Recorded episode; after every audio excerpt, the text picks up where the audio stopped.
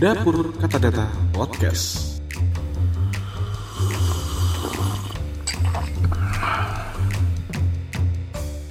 Halo Sobat Kata Data, kali ini Kata Data Podcast hadir dengan program baru Dapur Kata Data.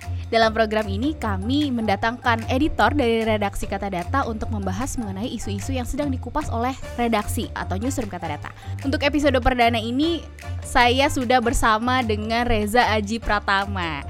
Reza ini adalah sosok yang suka ngubek-ngubek berbagai kasus keuangan. Khususnya kali ini akan kita bahas nih mengenai kasus yang melibatkan salah satu pemuka agama terhits seantero Indonesia Raya, Yusuf Mansur.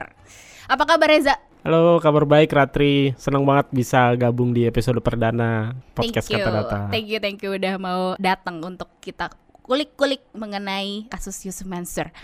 Nah biar gak roaming nih untuk sahabat kata data Mungkin Reza bisa ceritakan lebih dulu sebetulnya Kalau bisa secara singkat gitu Bagaimana kasus yang melibatkan Yusuf Mansur ini? Bagaimana alurnya? Karena kita tahu beliau ini selain pemuka agama Juga mempunyai usaha-usaha yang banyak Dan umat yang banyak juga. Wah ini tantangan berat sih untuk ngobrolin secara singkat dan padat eh, kasusnya Yusuf Mansur. Karena eh, ada banyak banget tapi kalau boleh disarikan ada beberapa. Ada dugaan kasus eh, investasi batu bara ada kasus uh, Hotel City yang di, di dekat Bandara Soekarno Hatta, hmm. ada kasus tabung tanah, ada kasus Yusuf Mansur dengan para pegawainya juga, dan beberapa kasus-kasus lain yang uh, saat ini masih berproses. Ini menarik ya karena memang sempat viral video Yusuf Mansur ngamuk-ngamuk meminta uang satu triliun rupiah untuk menggadaikan pay trend. Kita akan coba dengarkan cuplikan audio Yusuf Mansur marah-marah. Ngomong kalah-kalah aja loh itu kan sama nih kayak sekarang saya.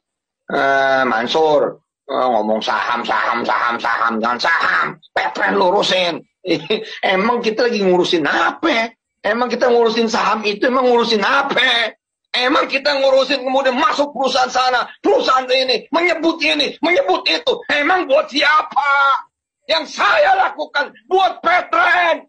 Nah, Reza Liputan mengumpulkan data dari Yusuf Mansur ini memang apakah mengikuti sudah mengikuti kasus ini setelah sekian lama jauh-jauh jauh-jauh hari sebelum video ini viral atau justru akhirnya ingin mengeluarkan tulisan ini setelah video ini viral semacam mau riding the wave gitu. Sebetulnya kalau bahan-bahannya udah dikumpulkan jauh-jauh hari sebelum videonya viral. Tulisan pertama itu yang soal uh, bisnis manajer investasi itu naik sebelum video itu viral tapi memang di tulisan kedua dan selanjutnya sampai keempat itu di, uh, kita naikin setelah video itu viral. Jadi kalau dibilang riding the wave ya mungkin boleh juga ya. Soalnya memang waktu itu lagi hot dan kebetulan kita ngegarapnya udah dari beberapa pekan sebelumnya, beberapa bulan sebelumnya. Jadi ya sekalian aja kita naikin, mumpung uh, ada momennya. Hmm, gitu. hmm. Nah di situ uh, ketika mengumpulkan data dan apa mengumpulkan cerita dari kasus hmm. ini, seberapa yang Reza tahu uh, dari mana sih sebenarnya hmm. mulai menggali cerita ini dari sosok Yusuf Mansur ataukah dari korban-korbannya? Kata data tuh bikin aku saya bikin empat tulisan, tapi uh, boleh dibilang ada tulisan pertama ada yang soal karyawan. Hmm dan uh, batu bara soal investasi batu bara. Nah kalau yang karyawan itu kebetulan uh, gue ada kawan yang dulu kerja di Yusuf Mansur, salah satu perusahaan Yusuf Mansur dan uh, dia cerita gitu soal kesulitan gaji, THR dan segala macam. Tapi itu udah lama, lama banget, mungkin beberapa tahun lalu ya dia cerita gitu. Nah ketika mulai ada kasus ini, gue ingat lagi uh, cerita itu gitu. Jadi akhirnya uh, mulai ngumpulin kontak mantan-mantan karyawannya yang sedang bermasalah dan kebetulan waktu itu juga mereka ternyata mau gugat gitu gugatan bipartit uh, dengan uh, Yusuf Mansur. Itu kalau soal karyawannya. Nah, kasus lain soal batu bara, ini kebetulan gue memang ketemu dengan korban-korban. Ada beberapa korban, ada banyak malah ya, ada korban dan gue ketemuin. Ini yang lokasinya di Masjid uh, Darussalam Kota Wisata. Hmm. Ya, jadi gue ke sana ngobrol dengan beberapa korban. Uh, mereka mau cerita gitu. Kita pulang, konfirmasi, terus uh, cari data-data lagi gitu untuk perkuat gitu sih. Hmm. Gimana caranya biar mereka mau cerita pada akhirnya? Apakah memang mereka dengan sukarela menceritakan apa yang menimpanya, atau uh, pendekatan seperti apa sih sebetulnya yang Reza lakukan? Sebetulnya kalau pendekatannya memang agak lama ya, maksudnya beberapa minggu lah sebelum mereka mau bicara gitu. Karena kasusnya ini sebenarnya 2009, hmm. tapi baru mulai panas ini di tahun ini. Akhirnya ada yang mulai gugat gitu uh, kasus untuk uh, batu bara ini. Hmm Jadi kita deketinnya emang agak lama. Ayo mau cerita gitu kan.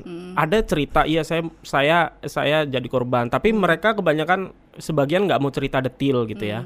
Eh, nggak mau bagi dokumen, nggak mau bagi gimana cerita kasusnya gitu. Nah akhirnya ya kita deketin beberapa kali teleponan gitu sampai akhirnya ketika mau deal, oke saya mau cerita, akhirnya gue dateng lah ke Masjid Darussalam itu untuk nemuin beberapa korban. Hmm, ini berarti prosesnya lumayan panjang kah untuk Eh, mendekati mereka? Iya, untuk proses pendekatannya agak panjang ya, tapi setelah ketemu ngobrol mereka eh, percaya sama kita ya mereka pendekatan banyak kan lewat via WhatsApp, telepon gitu, kadang-kadang ketemu kayak gitu. Hmm. Nah, ini perlu sahabat kata data ketahui juga sebenarnya bisa baca tulisan Reza ini di website katadata.co.id ada empat tulisan seperti yang tadi Reza bilang yang pertama tuh ada mengupas kegagalan Yusuf Mansur di bisnis manajer investasi nah ini tulisan yang lumayan panjang yang secara komprehensif diceritakan oleh Reza dari end to end bagaimana proses kasus-kasus yang eh, yang yang ada dari Yusuf, Yusuf Mansur. Kemudian disusul dengan tulisan kedua, ambisi besar Yusuf Mansur dan nasib malang para pegawainya. Ini yang disebut Reza tadi, konflik dengan eh, para karyawannya juga dan disusul tulisan ketiga Reza, jejak Yusuf Mansur dalam dugaan kasus penipuan investasi batubara dan yang terakhir kisah uang wakaf 1 miliar rupiah Yusuf Mansur dari sindikat batubara ini nanti juga kita akan minta ceritain lebih jauh nih. Nah dari empat tulisan tadi rata-rata memang menampilkan cerita dari sisi korban dari mulai batubara sampai nasib malang para Iya. pegawai yang tadi eh, Reza ceritakan sedikit. Akhirnya bagaimana mereka mau membuka polemik-polemik yang terjadi da- eh, kasus mereka terhadap Yusuf Mansur dan bagaimana kemudian Reza mendapatkan konfirmasi eh, dari Yusuf Mansur at least membenarkan cerita ini gitu, mem- memvalidasi cerita ini gitu. Oke, kalau sebetulnya mungkin karena ini persoalannya udah bertahun-tahun ya eh, untuk yang investasi batu bara itu misalnya. Jadi mereka ada di satu titik, udahlah gue buka aja gitu. Hmm. Jadi kalau dengar cerita mereka tuh sebetulnya mereka mau buka itu sejak lama gitu yang batu bara itu Darussalam. Tapi, Tapi banyak yang menahan kenapa tuh? karena ini melibatkan satu sosok pemuka agama gitu kan. Hmm, Misalnya takut kayak gue akan melawan dunia nih Ah, fans-fansnya betul, betul, betul. YM lainnya gitu ya. Mm-mm. Dan ada satu korban nar- eh, narasumber gue yang bilang, kenapa Pak nggak mau cerita ini? Ya dia sempat dideketin beberapa pemuka-pemuka agama lain, Hmm, gitu, untuk dirayu. Udahlah, diselesaikan keluar kekeluargaan aja gitu, jangan sampai Baik, dibawa ke ranah hukum gitu. Itu bertahun-tahun, makanya 10 tahun dia akhirnya baru berani untuk mengajukan gugatan ke pengadilan. Eh, waktu awal kasus itu ada cerita Yusuf Mansur datang ke mereka dia bilang udah ente tenang aja pokoknya kita ganti gitu dia bilang. Eh, itu waktu awal-awal baru kasus itu terjadi. Nah tapi beberapa tahun itu nggak ada realisasinya dan menurut mereka beliau digotak dikontak juga susah gitu. Jadi untuk mereka mau kontak siapa juga eh, susah. Cerita menarik eh, misalnya ini soal kasus berbeda ya di karyawannya ya. Hmm. ada karyawan yang cerita gajinya ditahan, THR ditahan gitu kan. Itu ceritanya mengenaskan lah. Nah, dia tuh sam- udah kontak Pak Ustadz, udah kontak istrinya, udah kontak asistennya ditolak. Sampai nomor dia tuh diblok. Hmm. Oh ini ada di dalam tulisanmu juga ya? Eh, itu ada dalam tulisan. Nomornya diblok di sama eh, istri dan asistennya. Artinya kalau di beberapa media Ustadz YM bilang eh, kita buka komunikasi kok, tapi ternyata enggak gitu. Ternyata eh, korban-korban ini sulit untuk menghubungi menghubungi beliau gitu. Hmm. Sempat akhirnya ngulik langsung dari YM-nya nggak? Apakah ada respon atau seperti apa uh, proses untuk mendapatkan konfirmasi dari YM? Nah, itu sebenarnya eh, salah satu tantangan di eh, tulisan ini ya. Jadi memang saya akui nggak gua akuin nggak dapat konfirmasi dari beliau. Kita udah coba kontak Yus Mansur eh, via WhatsApp, telepon, nggak direspon. Kontak s- secara resmi kontak ke korporat sekretarisnya Paytrend itu juga nggak direspon. Artinya kita secara eh, perusahaan ya, kontak ke perusahaan nggak direspon.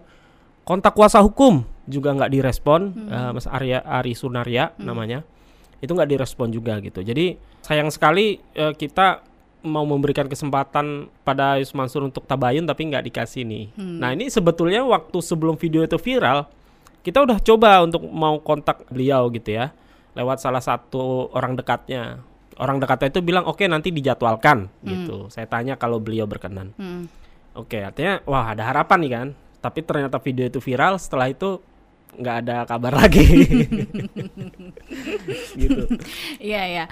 Dari semua hal yang dikumpulkan oleh Loza, kemudian tadi nggak dapat respon dari Yusuf Mansur juga untuk dapat validasi atas uh, kasus-kasus yang menghadapinya.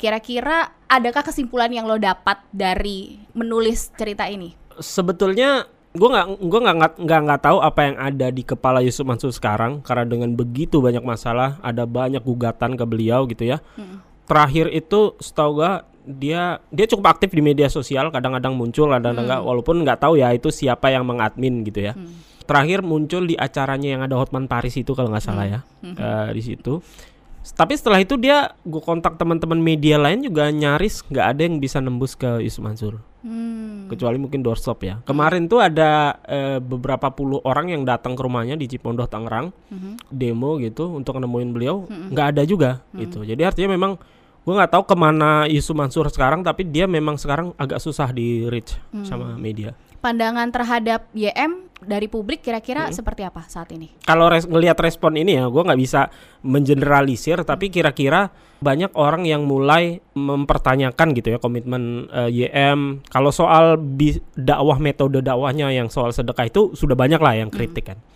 Tapi kalau kita melihat YM sebagai pebisnis, itu mulai banyak yang komplain gitu, banyak melihat kok begini hmm. gitu. Jadi artinya ada satu persoalan di situ uh, di satu sisi dia sebagai pendakwah, di satu sisi sebagai pebisnis Business. itu banyak yang ya punya pandangan buruk lah mulai hmm. boleh dibilang gitu. Oke Za, tahan dulu. Obrolan bersama Reza akan kita lanjutkan di episode selanjutnya masih ngobrolin soal polemik investasi Yusuf Mansur. Saya Ratri Kartika, bye bye. Episode selanjutnya. Nah jadinya bikin wondering juga sebenarnya YM ini jadinya seberapa kaya sih sebetulnya. Tapi sebetulnya ada satu sektornya Yusuf Mansur yang nggak banyak orang lihat. Yayasan Darul Quran. Dia memang bukan lini bisnis gitu ya. Uh, itu yayasan lembaga pendidikan. Tapi dari banyak cerita banyak sedekah itu masuk ke situ